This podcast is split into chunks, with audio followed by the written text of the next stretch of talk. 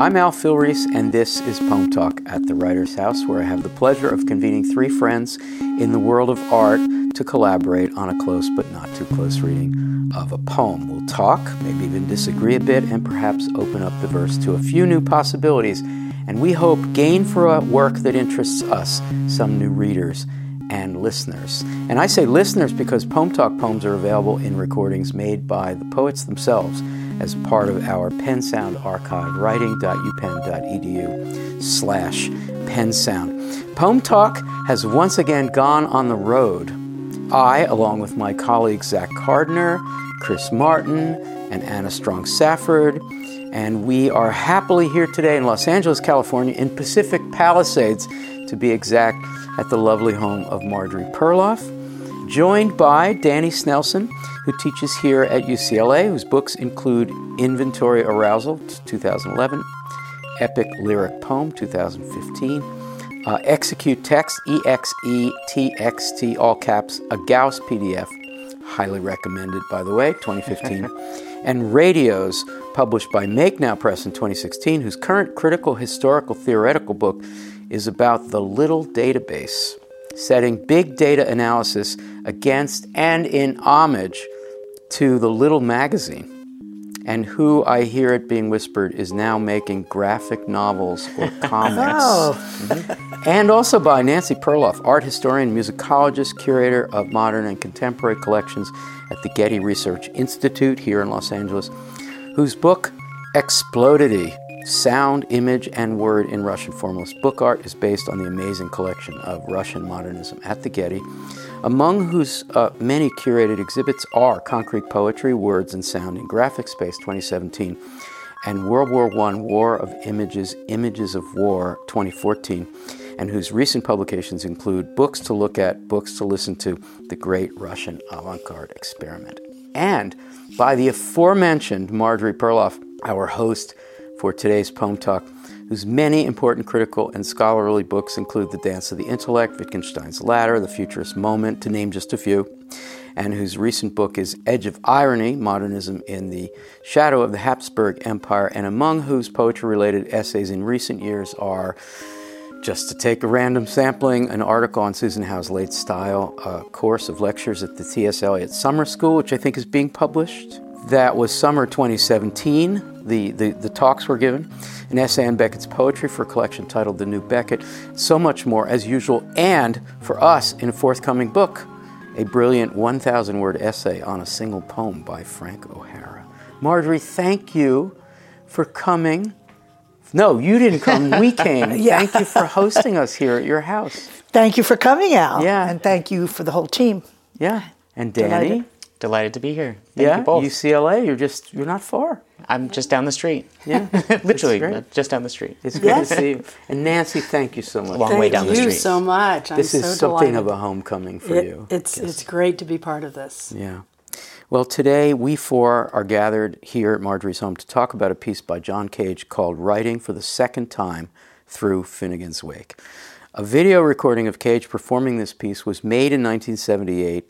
It's been on Vimeo for about eight years and has so far only received 2,700 views. So, among our hopes for this conversation is that more people will want to watch Cage in action, really in action on, on that occasion.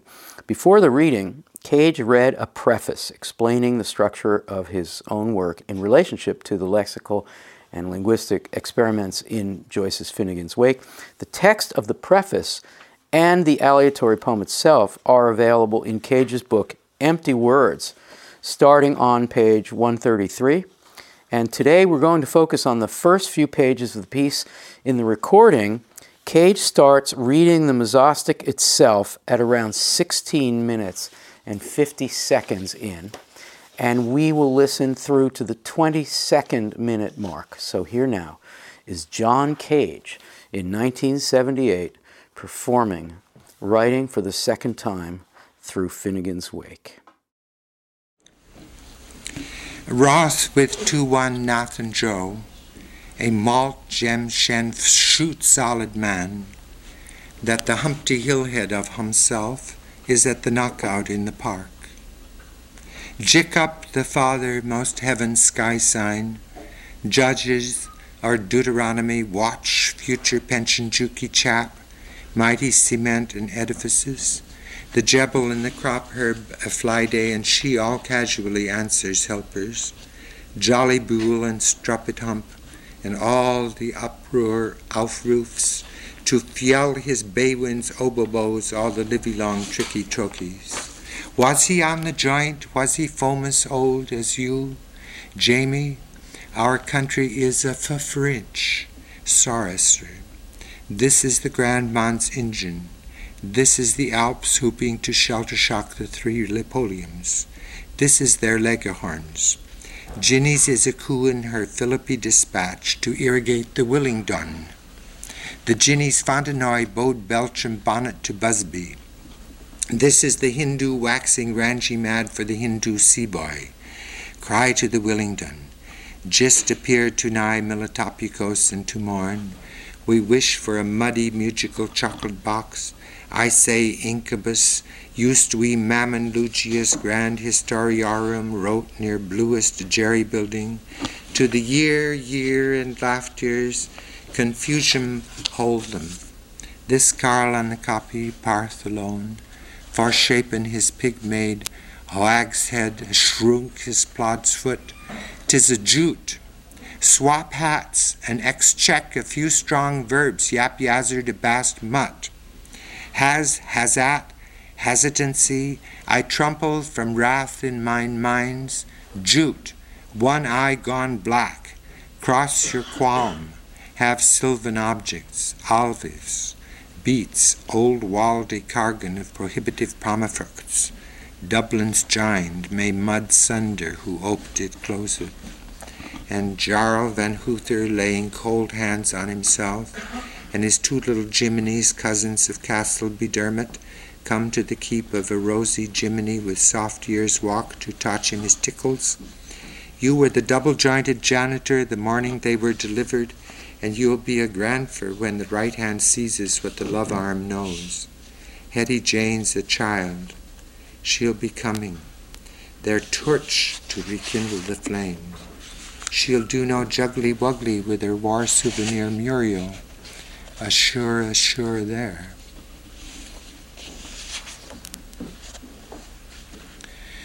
Jubilee scatterguns, family symbolizing puritas per usuals. Jappy Jap among Sibylline Molochi Kingable Khan. Practical joke piece. Sichelti co-comediant, his house about him with invariable broad-stretched Juke and Kallikek families, at one time annoying, see Irwicker. Jesse's ripe occasion, Arcadum Villa Bleach, Vala Pluck, Fick up for Flesh Nelly, Guinness Thaw Tool in Jumi Dinner, Ooselfin, a nice how do you do in pool black time. Jurgensen's shrapnel, communionism, Usu capture, the same tongue and commutative justice that there is not one tittle of hypertituitary man-like cavern ethics, blue ruin and creeping Jenny, Eglantine's choicest herbage, man's swell that aims swell, many jiffies, furbishing pot lids, door brasses, scholars, apple cheeks, and link boys' medals, cross Eblin's chilled hamlet subjects of King Saint Simon alive with their priggish mouths all open.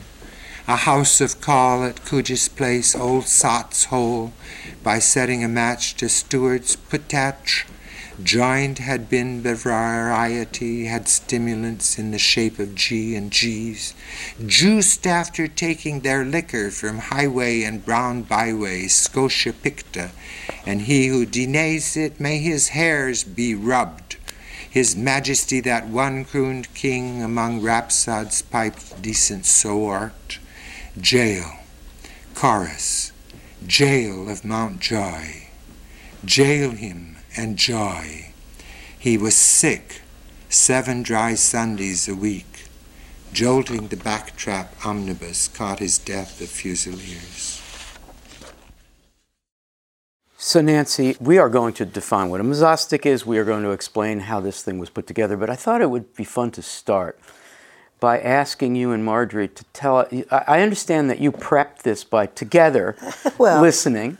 Well, and I and I know that, and Marjorie told me how much pleasure there was in this listening to this again. Nancy, wh- what was your response to listening again? It's it's really quite remarkable because I find, although there are particular lines that I remember and I feel I'm returning to, much of it Remember from sound- Joyce? No, Or not remember from the cage. Remember from the cage, Right. yeah, not from the Joyce. Um, there are other sections that are almost, it's almost as if I'm hearing them for the first time, and that's a very interesting kind of balance that I find between familiarity, lines that somehow stay in my mind, and other lines that continue to be difficult, that continue not to be memorable in the same way. But the other point I would just want to make is the contrast between the way the text looks and the way it sounds. And what would that contrast be? You're so right. Yeah, that, well, um, for example, the first line, let's just take the first line Roth with 2 1 Nathan Joe. If you just look at it and you don't say it out loud, 2 1, yes, that makes sense, it would, but one might have said twone. Twone, One doesn't know. It could have been that. There are many words that are not real words in this text. Nathan Joe, somehow that D gets elided or doesn't get heard, but it is present when you look at it. Hmm. So that's just one example. Marjorie, in general, what's the pleasure? Well, it's also, I just this? want to follow up on that a minute. It's also that, let's say, the Y, when a Y is in final position like day, D A Y, you don't hear a Y. And, and so when you see the Y, it's one thing. Same thing with the letter E, but um, half the time E's are not even pronounced. You know, it could be back there. So, so in fact, the visual deconstructs the audio and vice versa. You have to both hear it and see it. And I just want to show you an experiment I made. We might start with that. The mesostic text, a mesostic means an acrostic that goes down the middle, not on the left margin. Right. But it means that the letter, a 50%, this is a 50% mesostic, which means between the J and the A of James Joyce, you can't have an A. Between the A and the M, you can't have an M. A 100% mesostic would be you can't have a J or an A between the J and the A. You can't have an, an A or an E Uh, I'm sorry, or an M between the A and the M, which would be even harder to do. But so you have the mesostic case, but then Cage says somewhere, and that's the key to the whole thing the wing words, that is the words to the side of the mesostic, are done according to taste. Well, what does that mean, according to taste? There he doesn't follow the rules because, now watch what I did. If we take that first one again, Roth with 2 1 Nathan Joe, A Malt Jem Shen, Chute Solid Man, that the Humpty Hill head of himself is at the knockout in the park. I observed the rules completely and came up with this, and you'll see how I lose the rhythm.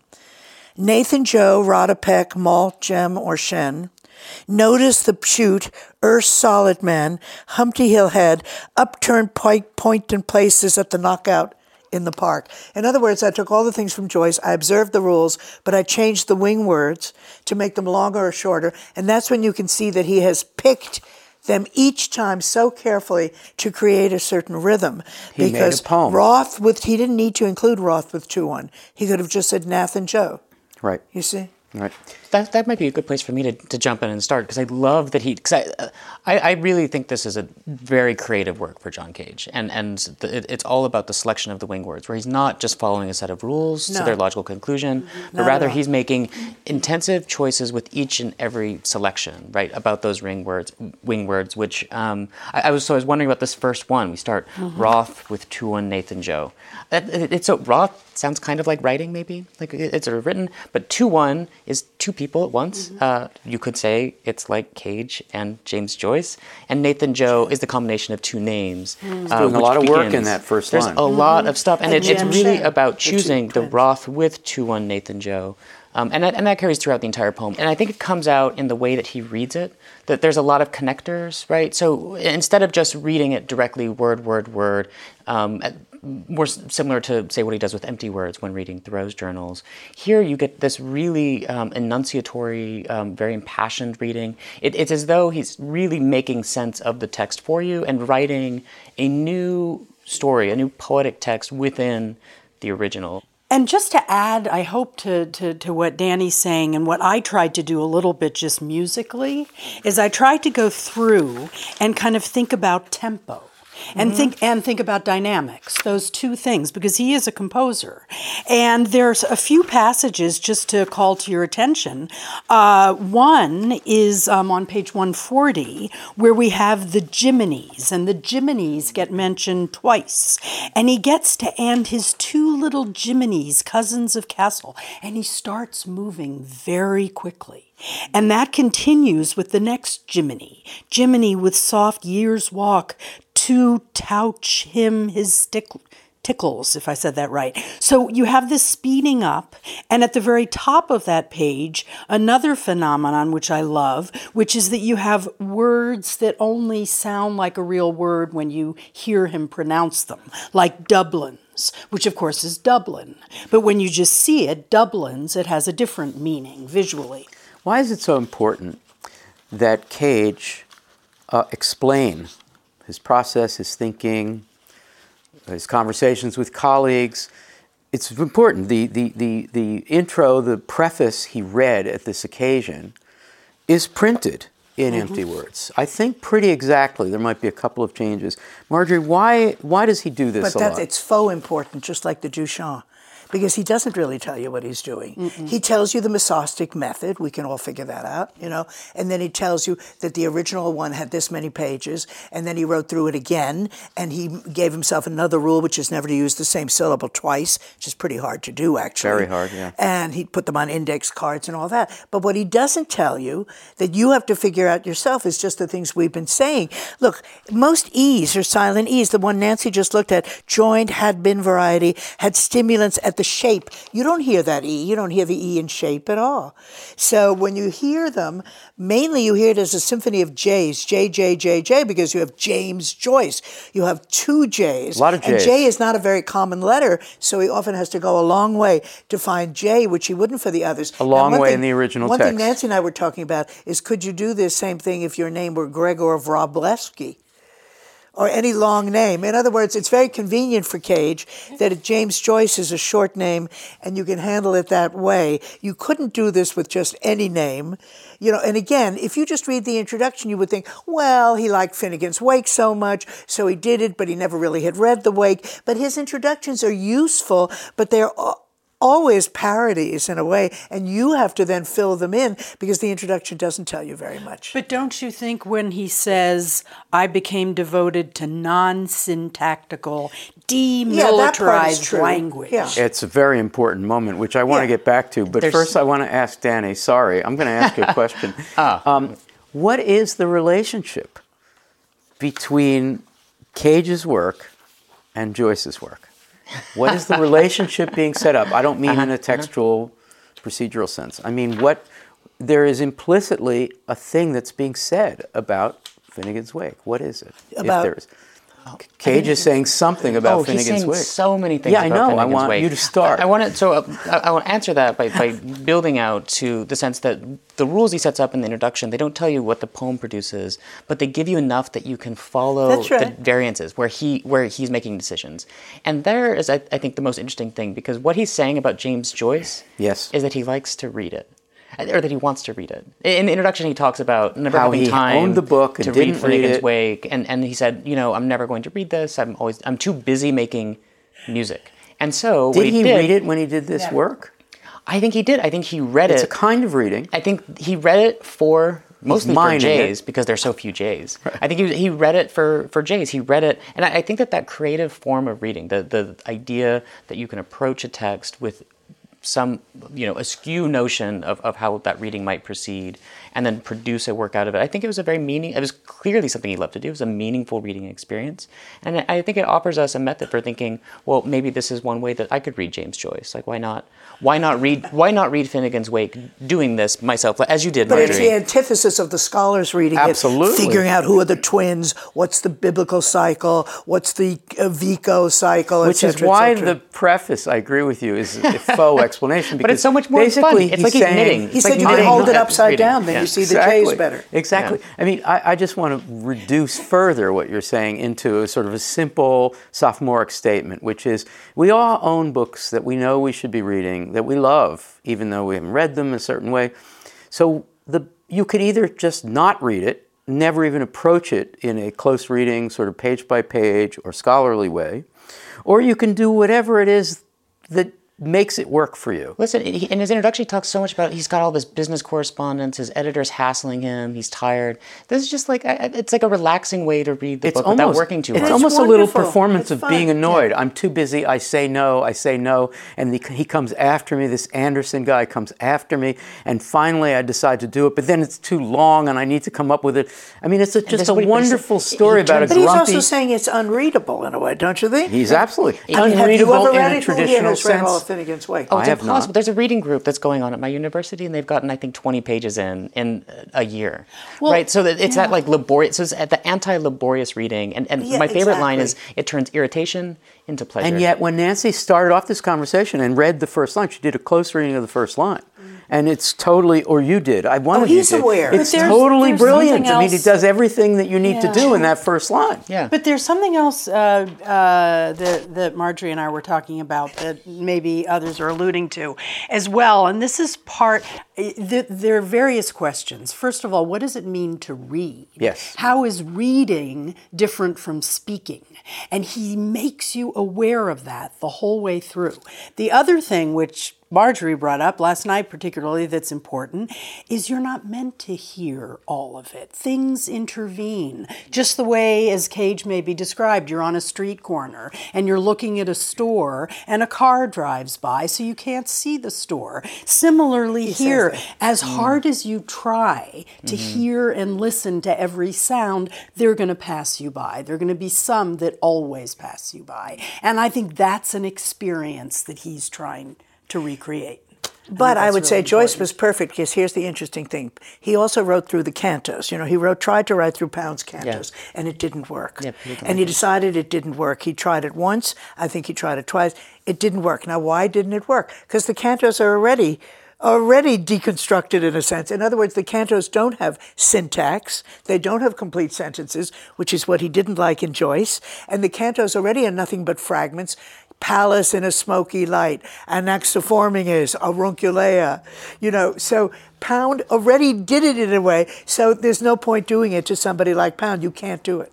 We have to go further with this point because this is a really important point. He takes Finnegan's Wake almost because it's a conventional text, because he can do his Well, it thing has such it. wonderful sounds. It's not and it's quite hilarious, and so funny. You know, you're not going to get Jucky You're not going to Wucky. get Jolly Brule and Jiminy and, and Jucky Wucky and. Conventional conventional in the sense that it's you know. got its syntax It has such wonderful language. intact. So he can summon Norman O. Brown and Thoreau, Mm-hmm. who are both saying that we need to de- demilitarize the language by seeing syntax as the Yeah. arrangement of the army, or a sentence as the feet that. marching. He says it often, but About it's really Thoreau. important here because he's saying basically, I chose Joyce. Most of you think that Joyce would be one of those impossible sources, but in fact, it's exactly perfect for what I want to do with this work because I want to challenge that idea of syntax as the arrangement of the army. So, is there, I mean, critique is the wrong word, Danny, but I asked you before what the relationship of of the Cage text is to the Joyce text. Yeah, I think it's a reading, and I think a reading in the scholarly sense. A So reading meaning an interpretation. Yes, it's published both in Triquarterly, an academic publication, and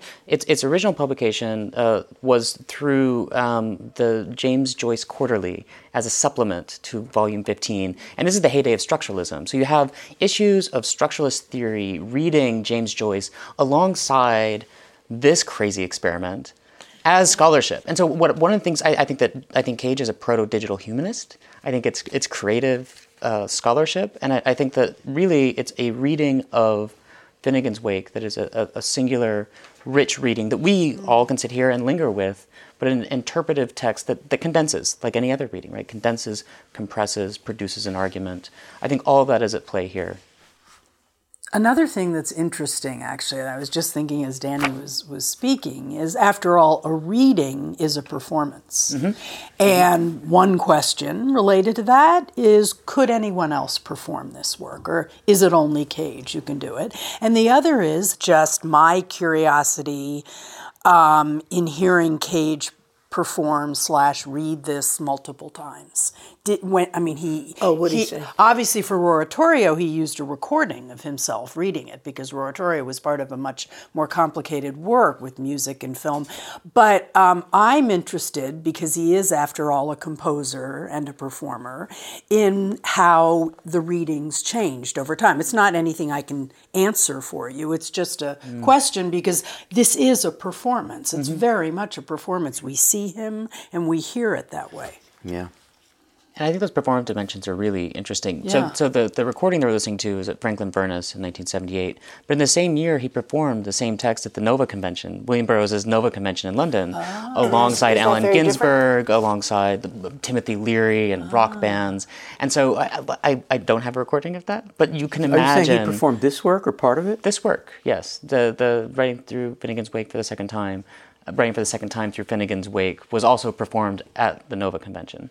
Um, I didn't know that. And the context would be very different. the context would be very different. I imagine his delivery would be very different. Um, I'm thinking of his performance where there is a recording of Empty Words in Milan, where the, the crowd is raucous and taking over the stage. Here, this, the, the the audience is just sort of quietly listening. They're pretty it's an passive. intimate They're space. receptive. Nobody They're walked out in a huff, which Nobody happens walked out in a huff. sometimes with Cage.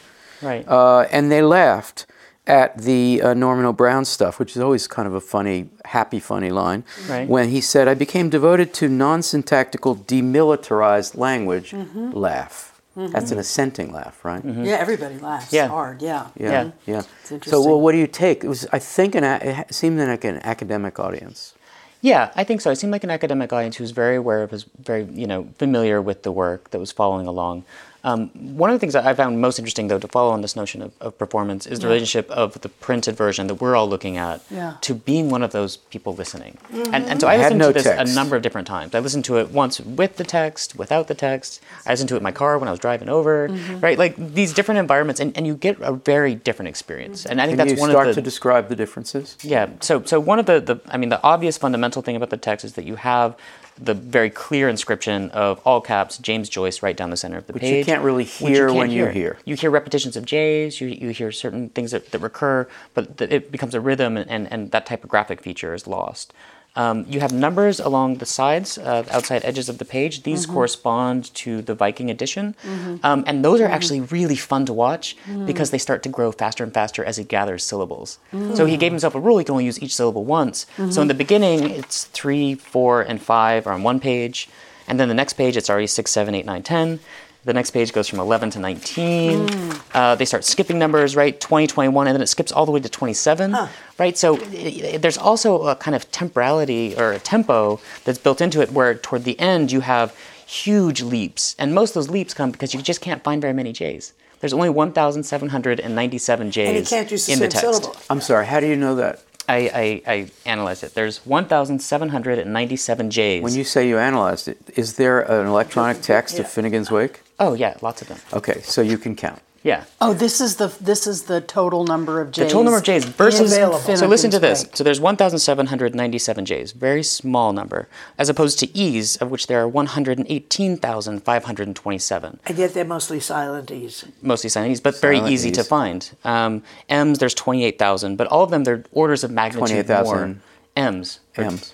Uh, 70,000 S's, 83,000 A's. So the J is really dominating. That's really interesting. But you can you can but watch this was, the this numbers was a, a- jokingly in the preface, Danny. He's saying, "Well, I had to get this to be shorter because they only wanted a 33-page, you know, printing in triquarterly or whatever. Right. So I came up with, and it and the J's were very convenient. But that's a funny thing. Yeah. You know, he Yeah. didn't really mean that. Oh, it's a radical. I don't think. I think he did. I, I, it's, it's all about compression. you know, one of his best Mesostic texts that I love is writing through Howl, through Yeah. Ginsberg's Howl. Have you ever heard Yeah. that? Yeah. Oh yeah, absolutely. In fact, Incredible. We, and that's like we a critique, that. and this is something we haven't talked about. When you said, what's the relation to Joyce? It's, it's an homage and it's also a critique. Always when you yes, write I was trying to get us that to the critique. Can is we a go to the critique in a- critique? Well, there is a critique in a way. We know what the Howl. We know what his critique of Howl is in writing through Howl. Well, the grandiose, baroque, you Wordy, know, wordy. I saw the best minds of my generation Yes. starving, hysterical, naked. Right. Saw. Da, da, da, Right. You know, Right. like what's all the fuss about? You know, Right, yeah. what's all the oh, fuss yeah, about? Well, that is Now- really a critique. So that's an Yeah. easy. There's a Mesostic that's an. It's easy to understand the critique. This is a little harder. Can we do it? Well, Yeah. I think the critique is that there's a lot of narrative where it could be shorter, and, and he makes it much shorter, and you don't need all that. You just need the the constellations in a way. They're like concrete portrait constellations, and you don't need all that narrative. There are places in the wake where you know then it gets quite long, and then you're supposed to relate things philosophically and so forth. And of course, he doesn't do that. And the critique is the syntax. That it There- doesn't have this critique sentences. is the syntax. certainly That's the key And it's right? the difference between modernism and a later time. The choice is a modernist writer, and Cage wants to change that. And it, it has an overload of meaning. He would probably say it has such an overload of meaning when he said, I never read it, because he never wanted to read the whole thing. You know, of course he could have read it. Danny, what I really like when I when I'm reading uh, uh, some kind of uh, procedural, uh, you know, creative reading mm. piece, aleatory piece, whatever, mm-hmm. when a word appears as the result of the procedure that kind of that becomes metapoetic and shouts out what the project is, um, not a wing word, a word that had to be. My favorite in this passage is jerry building. Jerry Because building. Uh-huh. this is what this is what he's doing here. He's he's kind of telling you Right. this is Cage mm-hmm. peeking through the Joyce, mm-hmm. right? I don't know if there are other instances. Oh, there are many. So that, that line though, uh, just to push back on the uh, the critique, I, I, it's such a loving reading. And, uh, but uh, what I find so interesting is that he's so the wing words and the way that it's composed is really toward cohesion. Like it's not breaking the syntax; it's actually like reproducing. So like you're saying the procedure threatens to break it apart, the- but he restores. Yeah, cohesion. Jerry building to the year, year, and laughed years. Confusion, hold them. I mean, so he's added the thes, the and, and the hold, which all connect. And, and so I think that like will to connect mm. is is unusual for Cage, and, and part of what makes this piece so interesting for me in the way he reads it. Year, year, and laugh tears. Laugh tears, he talks about at great length in his conversation with Klaus Schoening about the oratorio. And he said, It's so wonderful. That's what all my work is. Laugh, Laugh tears, tears. The contrast. There's the- another the example. paradox of Yeah. laugh tears. And he said, Don't forget, tears also has ears in it. Yeah. Oh, But that's of course, that's a wing And he's word. got Jerry words, building yeah. is a word he had to use. Laugh tears is a word he picked up. Yeah. He picked up. And yeah, but it rhymes with years. It's got the It same. does. It's There's an a I rhyme rhyme. with years. He's aware of that. Yeah. And so it really works. And he likes the F tears. And by the way, Roaratorio, when he said it's in Joyce, I think it's on page 41. It is. You go back and look, and they're the Roaratorio. It took me a while to find it because the new Viking edition is one page different or two pages off, Mm. you know, what he's saying. But there it is. There's that word, Roratorius. So in a way he's reading it, I think Danny's right. It's a new way of reading. And it's the way we read today. It's we absolutely to- the way we, we don't read today. read This is what you meant read by anticipating the digital we don't culture, read right? novels Yeah. all the way through. and also the idea and read of, every of- word of anymore. intervention that other other events intervene That makes and then me- you go back and then maybe something intervenes again and that's not a problem you He's then made return. that very clear. Th- this reminds me of a question that I a few minutes ago wanted to ask you, um, and and this I, I ask it of you um, thinking about uh, uh, writers, but also visual artists and musicians. What is to be gained? That's it, he's not about gain. What is to be derived? What advantage is to be derived from writing through someone else's work? What does writing through get you, as opposed to writing something that's quote unquote new? But Margaret. you're asking the question, why not just write your own work? I mean, why do we want? Hmm, why it's a is basic it so, que- basic question. Basic yeah. question, and of course, many people hate this kind of thing. Yes, I know. Ridiculous, not doing anything. You're just plagiarizing, blah blah blah, etc. But it's the notion that when there is such wonderful language available, you can make something quite new by just using it and deforming it and showing other things and using it. But of course, it does mean you believe in the how rather than the what more, that you believe that poetry. Now, Cage said that as early as Silence, in the preface to Silence. I always thought of poetry as a form, a formal thing. Poetry is formalized language. Yes. That's how Cage defined it back in 62. It's a way of formalizing the language. And he would have had no interest in the idea of poetry saying something important or saying something interesting. And so he's really basically fighting that just as he fought in music against having a melody, having it's the same fight. But even as he fights against it, there are decipherable exactly. words or audible. It has words. meaning.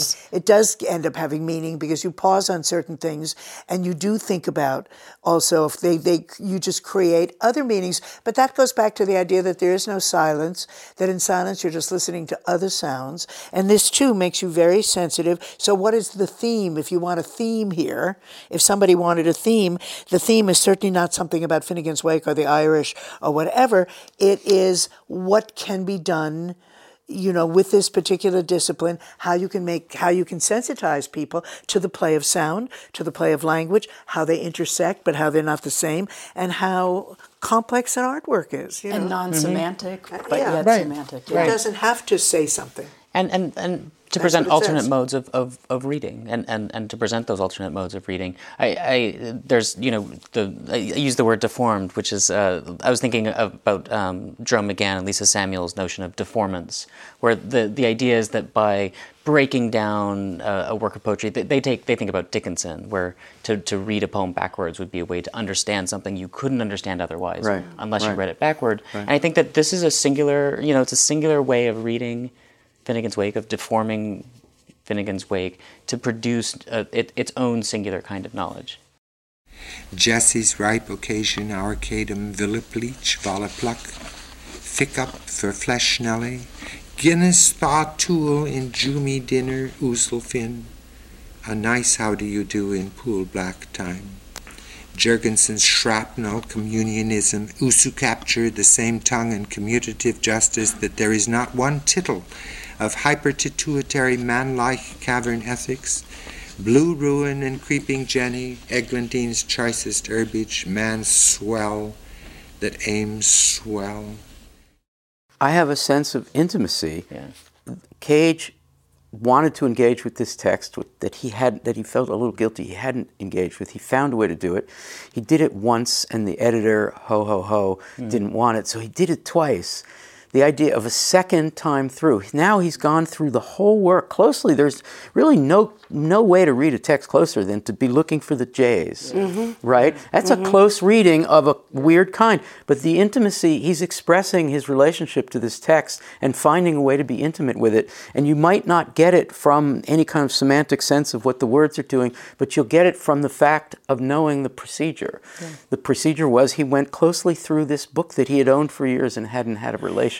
And it makes a difference. You know, I wondered in the oratorio where he sent people out to get the sounds at the actual site. So he uses the Mink Gazetteer and he catalogs all the place names that are used in Finnegan's Wake, millions of them. Many of them in Ireland, but they could be in Argentina. And he sends people to that place to collect a sound there. Now, at one level, that's completely ridiculous. You go to Argentina and you listen to a cow mooing in some village. Does a cow moo differently in Argentina than in Dublin? But the effect is when he says it's an Irish circus, honestly, when you hear the whole thing, it does sound like an Irish circus. It certainly doesn't sound like a Spanish circus or something. It has a quality that he somehow managed to get all those sounds, put them together, and you do get what he wanted. Yeah. You know, and of course it's a game in a way, but it's very serious play. And by the way, do we where is the first writing? Writing the first time through Finnegan's Wake. I don't even We know don't where have is. it. I have an idea about first time, second time that I want to share with you and get your reaction, but then I'd like us to go around and offer final thoughts. Could, could I just say one thing about course. performance? And I think that's something really to be teased out mm. more. Is what kind of a performance is this, and how does it change, or how is it different? But you know, with the and this is true of all performances. That if Jean-Yves Thibaudet performs Messiaen, it's going to be different. But but one just kind of basic thing I wanted to mention is that he's both defying the idea of the stanza and following it. Mm-hmm. And it's totally unpredictable. So mm-hmm. as you're reading, you mm-hmm. think, oh, he's going right across the mm. stanza to the Right. next. He's not pausing. See, he doesn't want this to be read as stanzas. And just when you conclude that, he does complete Yeah. the stanza. So it has this, this is part of performance. That's why I'm emphasizing it. It has this kind of unpredictability that I think is extremely effective and keeps you Yeah. interested. And reading, listening, which is remarkable. It's a virtuosic piece. really. Absolutely. Yeah. All right, here's my maybe silly notion about first time, second time. Get your reaction, please. Uh, anytime I hear uh, on first encountering a first reading of something, when you have a major poet uh, or major writer, major artist encountering another one for the first time, and he kind of says this autobiographically, this is the first time. All I can think of is another major poet encountering Homer for the first time in a certain translation. And of course, so on first encountering. What I love about this, and you suggested it to me when you said, Where's the first version? It does it's not around. The second there's something funny about and, and clever and very modern about saying, I'm not going to play that Keatsian game of celebrating the first encounter. I, I think a second encounter is probably a better one, you know? Any thoughts about that? Does that are, is that in the background of this title? But there's also a third, fourth, and fifth. Inevitably, right? Yeah, yeah. Well, I think it's what I call a differential text that Red Cage is already doing. and that way, he's very up to date. That there isn't one set text. Yeah. And even Yeah. this is not a set text. There could be another one, and they could be different, and then somebody else will read it differently. And um, so it also gives us the notion of a poem that a poem is not that fixed thing that is Right. etched in stone, whether you see read it in an anthology or not. And you wouldn't read this in an anthology. How would you anthologize it? Uh, let, we'll go around twice for final thoughts. You probably, I know you have so many final thoughts. So let's go around twice. Final thoughts. It doesn't have to relate to anything we've said. In fact, it would be even better if it was a new thought. Well, this Nancy, you're this first. will relate, and I'm actually going to quote from Radical Artifice. From, From uh, your mo- from your Artifice. mother's I am book, because there's a fantastic quote. This is um, actually, and it's very it's very apropos, but it adds something to our discussion. Definitely, the section that I've selected, it- I'll just read. It's not that long. Is is part of the analysis of lecture on the weather. So it's specifically about Cage. Okay, radical artifice quote characterized by its opposition not only to quote the language really spoken by men end quote but also to what is loosely called formalist whether new or old verse with its elaborate poetic diction and self-conscious return to established forms and genres. Artifice in this sense and this is in terms of le- lecture on the weather but i think it applies also to the writing for the second time, artifice in this sense is less a matter of ingenuity and manner, of elaboration and elegant subterfuge, than of the recognition that a poem or painting or performance text is a made thing, contrived, constructed, chosen, and that its reading is also a construction on the part of its audience. So, I well that said. absolutely So your final thought turns out to be hers. I don't know that it's my fault. I thought this enough. Yeah. Well, Uh, my, uh, well, thank very you. apropos. And my, my final thought, and I never know whether one can convert people. You know, we put a little uh, cage when we did the um, the Library of America anthology of modernist poetry. We actually dared put in a few pages of Cage, and I don't even remember what it was. It wasn't from this, but it was a short thing. And Helen Vendler, when she reviewed the anthology, I mean, there are only 300 poets in it or whatever, you know, everybody from 1900 through whatever, everybody. She said, and it really, one of the great faults was that we dared include John Cage because he's obviously not a poet. Now, I run into that all the time. I've run into it when I lecture. You run into it, you know, you're going to keep running into it, but it is really silly because he's really not only a poet, but I think a really important, I'm so glad you decided to have a poem talk on him. He's a really important poet because as Danny pointed out, I mean, he does each thing. He really is watching very carefully what he does, and they're very much constructed. They're by no means just following the rules. You get this incredible tension where you feel he has picked those wing words or lack of wing words. So, Roth with 2 1, Nath and Joe. It could have just begun Joe. Mm. Joe gives you the J. Right. Joe. But one thing that makes me sad in a way is that um, as far as the university goes, things haven't, imp- it, it isn't that now he's really recognized and so on. I should say, though, for the larger public and the musical public, he is played now, he is performed, he is recognized as a major figure. But, um, but as far as teaching him in university courses or anything like that, it's still on the whole, right? He, you think so? You think people do it? Danny, you can, for your final thought, take that up or offer your own final I don't know thought. the answer. I don't know the answer to that. Um, I, I, had a, series of final thoughts. Okay, go ahead. Let's hear them. Um, the, um, first, to, to, do wrap up some of what we were saying around like why this version. Um, I think it also has something to do with exactly what you're saying about Cage the poet making these creative decisions. Um, in later versions of writing through Finnegans Wake, he would use a computer, and that computational process was much more like Mac Low. Some of the first his first encounters with the computer were for writing through this text. Mm-hmm. And those I think are much less successful. And mm. I think it mm. really is about mm-hmm. finding a, a hyper procedural format that allows that's for really creative important. engagement. And I think that's a really that, that's something I've, I've been very interested in, in, in terms of editorial poetics and thinking about editing. Um, but the the final part I really wanted to land on was something that you can't hear in the recording, but is so central to the work, which is the punctuation surrounding this text. We haven't oh, had a yeah, chance to say a word that. about it, and it's it's silent both in the performance mm. and, and, mm-hmm. and it's silent in the way Cage reads it. He doesn't look or speak about or, or take cue from any of the punctuation. Um, but it's there. Hopefully, the, the, the, pages might be distributed alongside the poem talk, but there, whenever there's something other than a period, like an exclamation point or a parentheses or a question mark, mm-hmm. they're tilted and placed on the page according to chance operations. Mm-hmm. But the thing I really wanted to point to is that this was done with Alison Knowles as a kind of silent collaborator oh, really? with this in this poem. Yes, so they were done in Vermont well, okay, in between mushroom hunts, he and Alison Knowles, and I'm not sure what the proportion of, of huh. work and labor was there, uh, laid out the punctuation that really sets the, the visual uh, mm-hmm. element of upside the page upside down. So, so um,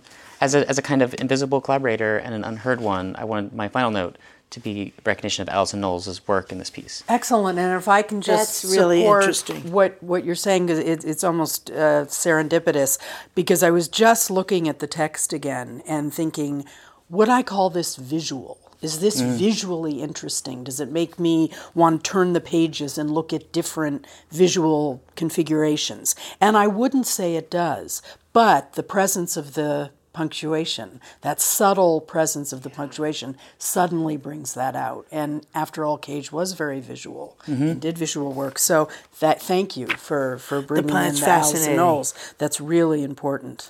Well, my final thought is uh, my just to mention my favorite part of the preface, which is when he's telling the history of his relationship to the text, to Finnegans Wake he recalls very precisely in 1942, which is a few years after he bought his copy in 1939, Janet Fairbanks asked him for a song, and he looked in the book, browsed it, this copy he'd had since 39 but hadn't done anything with, and he found a passage on page 556. And then in our recording and in the preface, he reads it and it is so beautiful. Isn't it? Mm-hmm. That mm-hmm. reading is mm-hmm. beautiful. Mm-hmm. And, you know, I'll just read a couple of f- phrases from it, but it's just, and he reads it so lovingly, mm-hmm. Cage does in this performance. Night by silent sailing night, Isabel, wildwood's eyes, primrose hair quietly, all the woods so wild, in mauves of moss and daphne dews. I love the daphne dews. How all so still she lay, neath of the white thorn, child of tree, like some lost happy leaf, like blowing flower stilled. He and really so formal and so, so elaborate. formal, so, so, so old fashioned, exactly. Yeah, yeah. So lyric, and he's so really, he's really sort of giving important. us a kind of intellectual history of engagement with this. It's almost like there's Cage in 39 buying the book he knows to in a department store in Seattle, and 42 he picks a song, and then he's really giving us a kind of personal history of the relationship. Mm-hmm. Well, we like mm. to end poem talk with a minute or two of gathering paradise, a chance for several of us to, sp- or all of us, if you're quick, to spread wide our narrow hands to gather a little something really poetically good to hail or commend someone or something going on in the poetry world or the art world. Who wants to start? Danny, you have a, you have a thought? sure. Um, so many, and, and, this conversation has been wonderful. Uh, I would like to point, I've been obsessed with the transmedia storytelling phenomenon that is Lil Miquela. Uh, this is an Instagram uh, profile and celebrity. She has, uh, I think, 2 million followers. Um, was on Instagram for a long time and came out uh, sometime last year as being a robot. Um, she's clearly a CGI character. And there's a, a, creative team in Los Angeles here, Brud. Tell us the name again. What's her name? Lil Miquela, L I L Miquela. Um, you, very easy to Google. You'll find all kinds of articles. But really, it, it's presented as a, a as celebrity in these articles. But I think it's the great storytelling project of the year. Huh, interesting. Remarkable. Thank you. Nancy, gather some paradise. I'm just thinking of a couple. You, you mentioned Fluxus. We didn't really talk about Fluxus. It's important to say that Cage was not very interested in Fluxus and certainly didn't like to be considered the father of Fluxus, even though his influence was absolutely crucial. So I won't focus too much on the Fluxus Festival with the LA Philharmonic and the Getty Research Institute because that's finite. But I will just mention two pieces. One by Ke- and and just let's think of those in relation to Cage because I think Cage always comes out on top no matter how effective the Fluxus piece. So Ken Friedman, Oh, yes. Sonata for Melons and Gravity. Okay, it's very clever. Yeah. Sonata for Melons and Gravity, 1964, something like that, which involves two, in the particular case of the Los Angeles Philharmonic, two people on the second level of Disney Hall throwing a watermelon down so that it lands in a bin that has a sounding board, and you have this amazing sound. That's now all none of this could ever have happened without Cage. I mean, the whole idea of sound, of silence, of producers of sound. So I just want to mention, as part of our discussion, which has been so enjoyable to me, that Cage's presence is in so many places. Even where his name might not be uttered, we know that a piece like Sonata for Melons and Gravity, um, you know, also the chance aspect, the open form, but where are the constraints? Are there constraints similar to those that Cage used? And if not, is that a problem? How do we evaluate the Fluxus pieces? All those questions fascinate me, even as I always think of them in relation to Cage. Thank you so That's much. That's what I would say. Marjorie, gather some paradise. It, it just came in the mail two days ago. I declare a permanent state of happiness that relates to the world of the happy is a happy world. In in Wittgenstein, a writing through, uh, Kenny's writing through. If you've seen the Wittgenstein, Tractatus, I had very, I was very apprehensive about this when I heard about it because I thought, hmm, it's not so easy to write through the Tractatus, and how much does Kenny really know? He takes almost every aphorism and um, relates it to some aphorism by later artists, whether conceptual artists, whether you know whatever. So it's it, and they're drawings, sort of wonderful drawings. This is more of an artist book, and just the look of the pages themselves is very striking, and no two that are quite the same, and. All the commentary possible. I think this is one of the best books he's done, better than certain recent ones that didn't work this way. And he really got into it and he did read the Tractatus very carefully. And then it's like a riff on it with a lot of thoughts and a lot of similarities and also differences. And when you get, you know, a comic version of it, I originally know, know Kenny Goldsmith through Cage because when he first wrote 73 poems, his first book, I think, that's all based on Joan La Barbara songs, and it's all based on Cage. And Cage was really his kind of idol. Uh, Warhol is the other, and I have very little interest in Warhol, so that is not the thing. But the Cage, which he then became almost critical of because he said it's too too utopian, Right. maybe too positive, Too severe, also. yeah, he's critical of it, but the fact is, he learned most things. He learned. He learned. From, again, as Nancy said, this could not have been written without. Without, I don't think this could have been written without Cage in some way, even though it's very different. So that Wonderful. I'll give that my. Well, my Plug. gathering paradise is the experience of reading as much as you can of the thousands of poems that were typewritten by mostly one finger by Larry Eigner. There's a four volume, co- I think it's collected, It is. of Eigner. They use a courier non proportional, so it looks a little like Eigner having typed it. Uh, thousands of them. And you think, I mean, uh, for me, Eigner, there are a lot of Eigner fans. I hope they're not going to get mad at me. Um, for me, Eigner is not about any one gem that you find. It's about the experience of just reading the daily observations, one after another after another.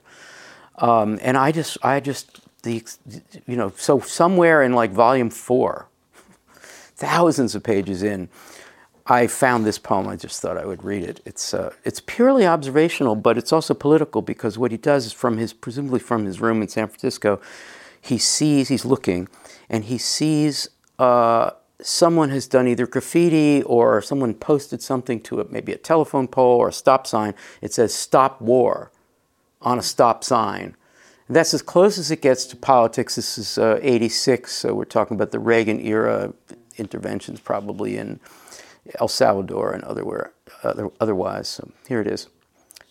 And just words corner, stop sign.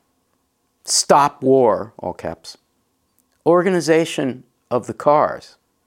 Arrowy traffic on the bigger road. No clouds cross the sky. Space, buildings, windows. To me, that is, you know, he's just observing Organization of the cars is a wonderful pun. Mm. Uh, organization, as in, you know, you got stop war, so you think, oh, organization, but it's just the arrangement of the mm-hmm. cars. It's a, it's a, it's a sort of a, it, stop war is deceptively political. It's not really. It's a poem about somehow pecking out some words mm. uh, as uh, what you see Larry Eigner. It's called Corner Stop Sign, and you can find it on page, I don't know, I don't know the page, but mm. May 1986. Uh, mm. Well, that's all the demilitarized syntax we have time for on Poem Talk today. really Poem Talk at the Writers House, a collaboration of the Center for Programs in Contemporary Writing and the Kelly Writers House at the University of Pennsylvania and the Poetry Foundation, poetryfoundation.org. Thanks so much to my guests, Nancy Perloff, Danny Snelson, and Marjorie Perloff, and to Poem Talk's directors and engineers today, Zach Carduner and Chris Martin, and to Poem Talk's editor, the same amazing Zach Carduner, pointing at you. And once again, Zach, Chris, and Anna for coming out here to the left coast. And again, most sincere thanks to Marjorie for hosting us, and a shout out to Nathan and Elizabeth Light for their very generous support of Poem Talk. In our next episode, we'll be back in Philadelphia talking about Nasser Hussain's book of poems, written entirely of words made from three letter airport codes. Sky, Wri, Tings. You have no idea how many words you can make from airport hmm. codes. Mm. Did you know there's an airport whose code is USA and it's not in the USA? And we'll be joined for that by Russianist Kevin Platt the Nepali performance poet Ujwala Mahajan and Nasser Hussain himself. This is Al Filreis, and I hope you'll join us again for that or another episode of Poem Talk.